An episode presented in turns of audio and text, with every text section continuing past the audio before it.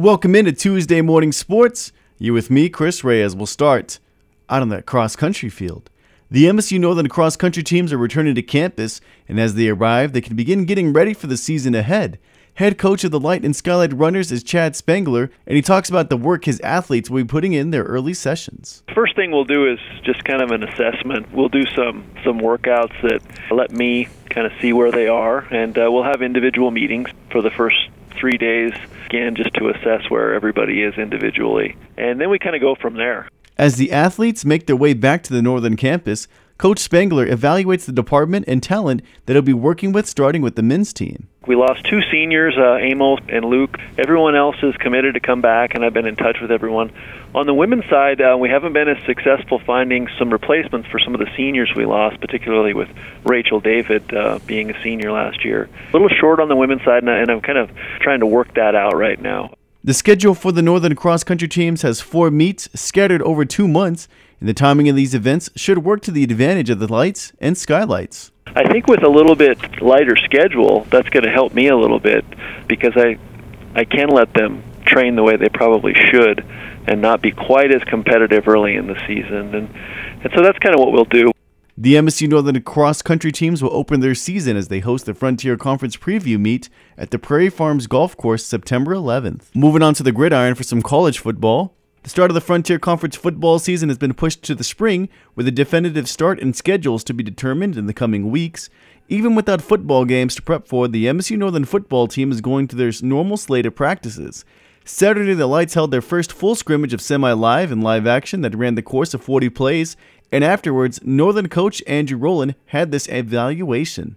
I didn't like much we did offensively. I'll say that defense showed up uh, ready to play and did a nice job executing their assignment, and, and it showed today. Offensively, we got to pick it up. You know, I thought we had a great week offensively, and uh, today we just didn't execute when we needed to. I'm really proud of the defense and how they showed up and, and the energy and enthusiasm they brought. A rotation of four quarterbacks was used in the scrimmage, and the more playing time for this quartet, the better got young quarterbacks that, that need reps. You know, you need depth at that position. So, you know, from where we need to evolve, I think we have more playmakers than we've ever had since I've been here, uh, especially on the perimeter.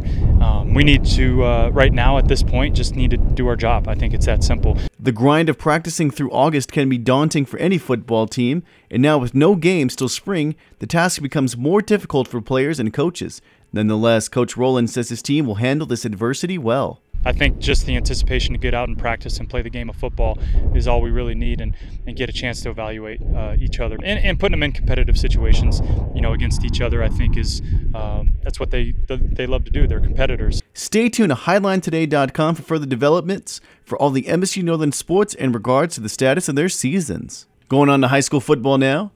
The Havre High football team took the field at Blue Pony Stadium for the first time in 2020 on Friday. It would be against familiar faces as the team split into two for the annual blue and white game. It would be a fun hour for the team that would eventually see the white team led by Trenton Malachny getting the victory on a score of 8 to 6. Afterward, we got the reaction and thoughts of head coach Ryan Gatch. Hey, fantastic effort by the Blue Ponies, man. Love their attitude, love their effort. They got after it real good. It was a lot of fun to watch them uh, go out and compete, especially coming down to a goal line stand at the end and everybody getting loud and live. It was a lot of fun.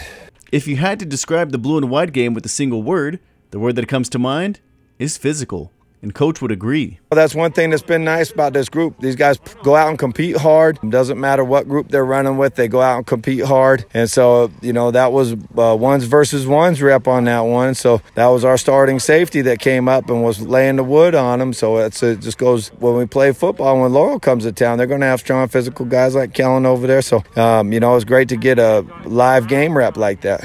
Moving into this week, Coach Gatch gives us a preview on what's to come. We got two big work days on um, Monday and Tuesday. Then actually on the first day of school, Wednesday, we're gonna give them the day off so they can get, get, concentrate on their school. And we'll come back Thursday, come practice down here at Blue Pony pregame, and then planning on running another scrimmage next Friday. So we're hoping that everything goes good. And stay tuned to New Media Broadcasters as we keep you up to date on the Blue Ponies football team. Sports that are going on the rest of this week. On Thursday, we have high school volleyball, Fort Benton at Box Elder.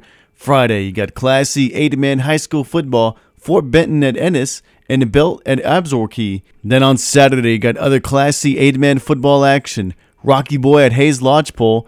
You got high school volleyball, you got Chinook hosting Centerville, Fort Benton and traveling to CJI, and then on to KRYK FM 101.3 and HiLineToday.com. You got Class C 8 man high school football, Chinook at Park City High School, kickoff at 2 in the afternoon. Reporting for New Media at Broadcaster Morning Sports, I'm Chris Reyes.